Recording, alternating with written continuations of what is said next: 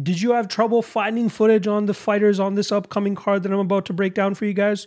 Or maybe even for the Cage Warriors card, which goes down this weekend in Italy? Well, find out why close to 50 members now have subscribed to the MMA Fight Archive and trust your boy in terms of making sure that they get as many fights as possible on one page for them so they can do their studying, making sure that they leave no stone unturned. I'm the best in the world in terms of finding footage for all these fighters and putting it in one place so that you guys can just bookmark one spot, go there whenever you guys need to do studying, and ensure that you're getting every fight possible. There's a reason industry professional trust your boy in terms of providing this information for them as well. And you can find out too with this free seven day trial uh, available with the link in the description below. Check out the MMA Fight Archive, and I promise it will come in even more in handy during the Contender Series, which kicks off August 8th for a lot of these fighters that you may not even heard of. At least you'll know what to anticipate when they throw down in the Contender Series cage. Make sure you guys check it out once again. The MMA Fight Archive, link in the description below. Now let's get right into this podcast.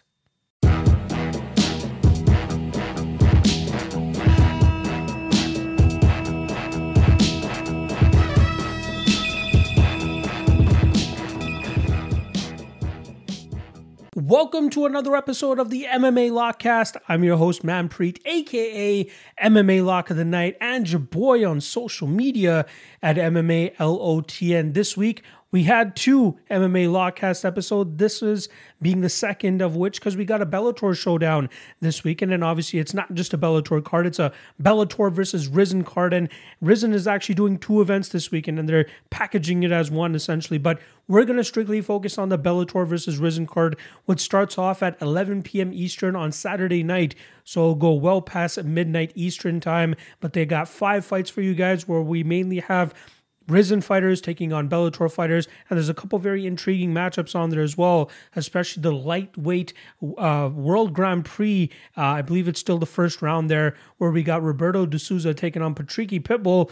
De Souza stepping in on short notice for AJ McKee, who unfortunately had to pull out due to staph infection, but De Souza is there to save the day. He is the current lightweight Rizin champion. Let's see if he can go out there and make it to the next round of the Bellator Grand Prix.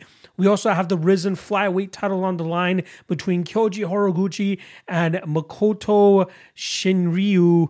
I'm going to be butchering that name. I apologize. Shinryu, I'm going to go with, or Makoto is what I'll go with. Very intriguing matchup there between the veteran Horiguchi and the rising hot prospect, 16 1 1, Makoto Shinryu. A couple other intriguing fights, but uh, yeah, I don't want to waste any more time. We did all the recaps for the previous UFC event on the previous UFC podcast. So make sure you guys check that out if you're looking for UFC 291 breakdowns. But if you're looking for Cage Warriors breakdowns, we got 15 fights in Italy going down there for uh, Saturday afternoon. We got written breakdowns for you on the Patreon link in the description below for that. If you're looking to get some early Saturday morning action down, that's where you guys will be able to find it. And uh, Cage Warriors is definitely one of the best promotions uh, in terms of my predicting. I believe in terms of the hit rate, I have the highest in Cage Warriors. Didn't go so well last week, but we'll hope to turn the tide this week and get back on the W train for Cage Warriors. All right. Let's not waste any more time. Let's get right into the five fights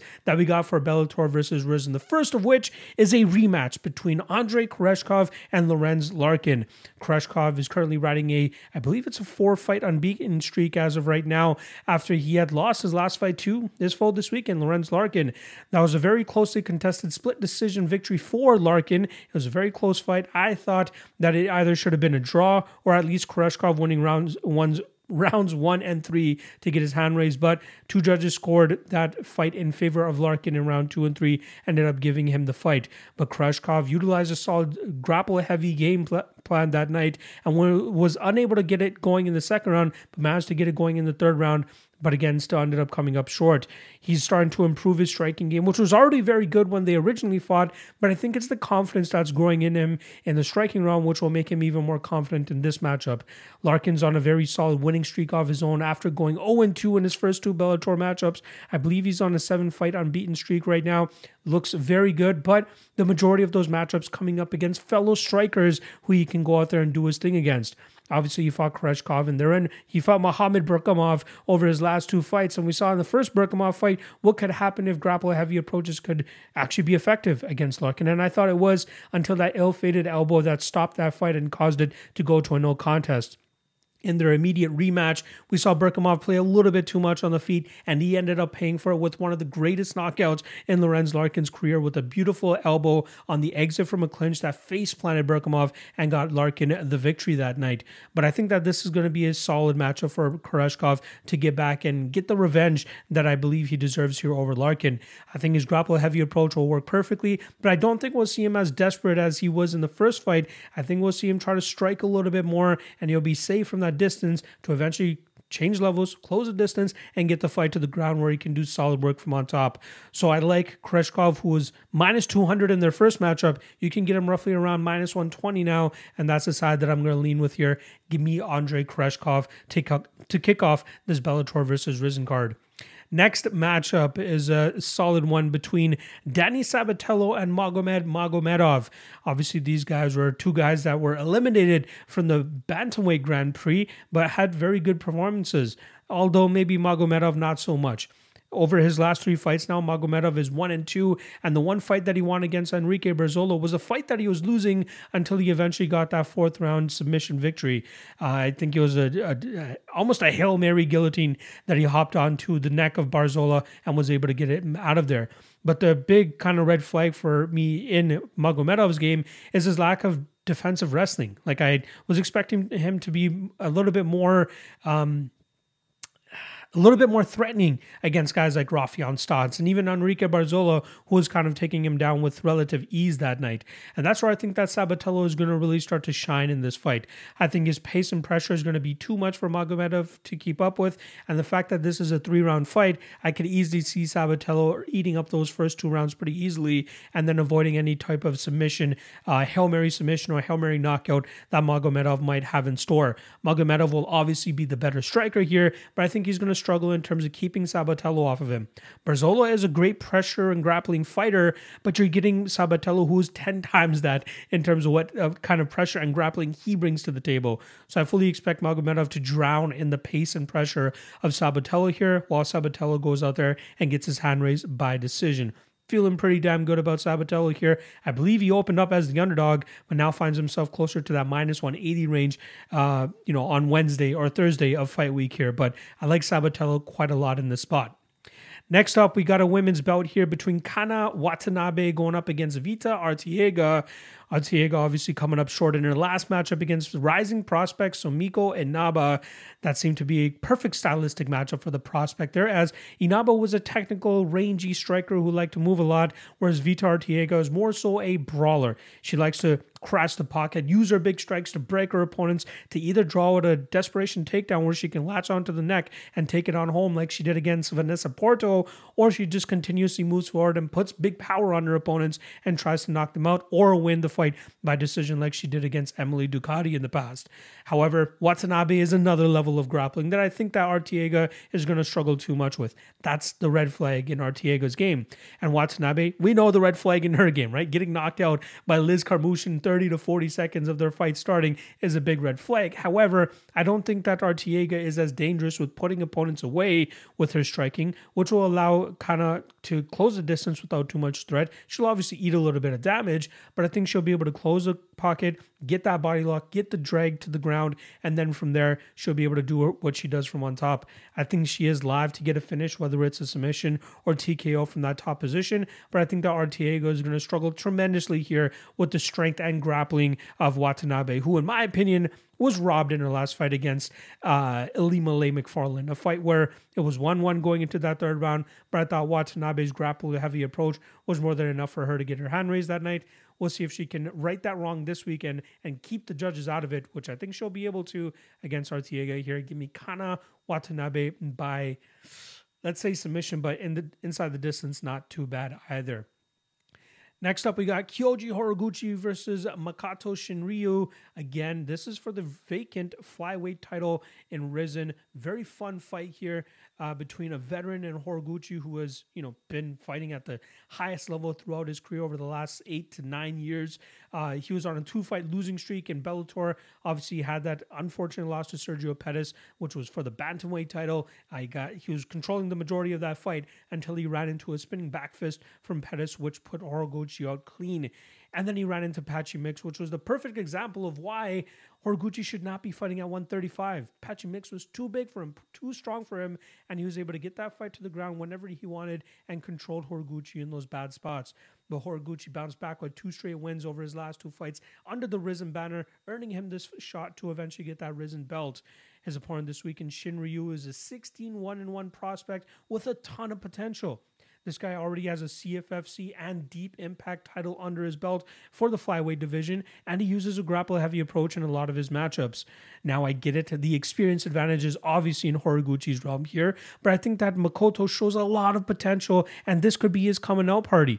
At plus 300, I think he's worth a little bit of a sprinkle, although my final prediction will eventually be Horiguchi.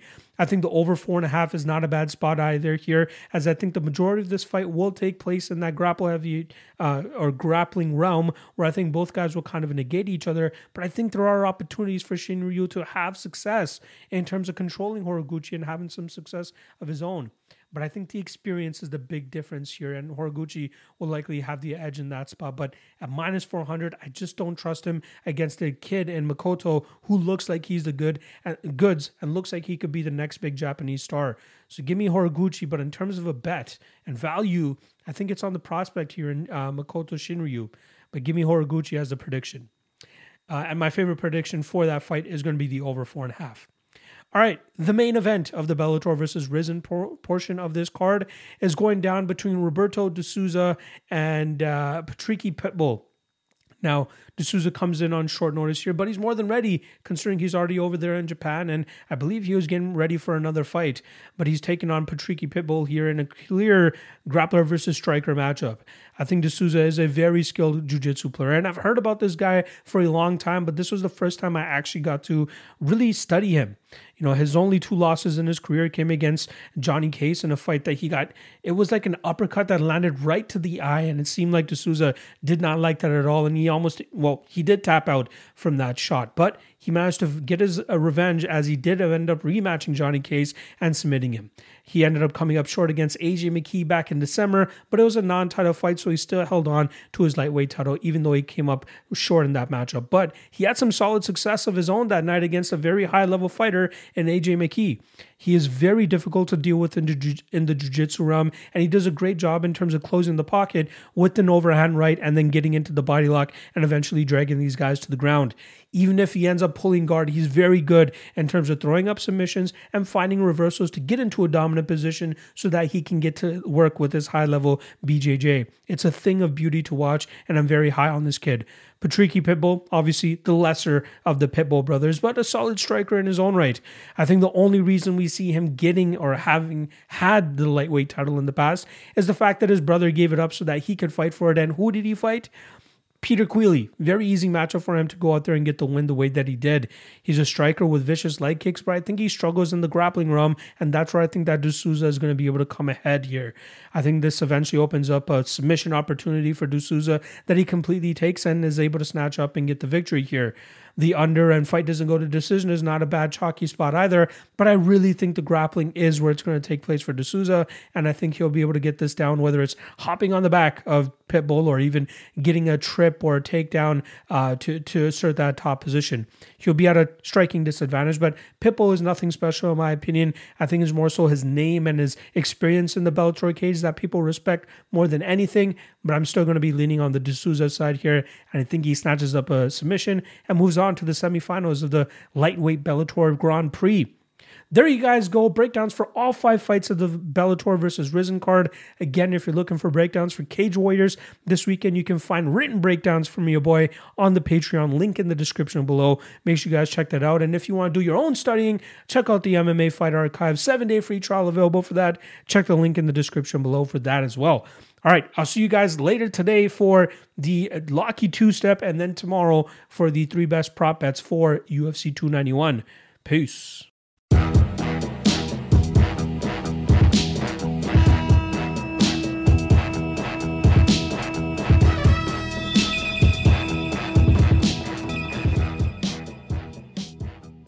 last thing.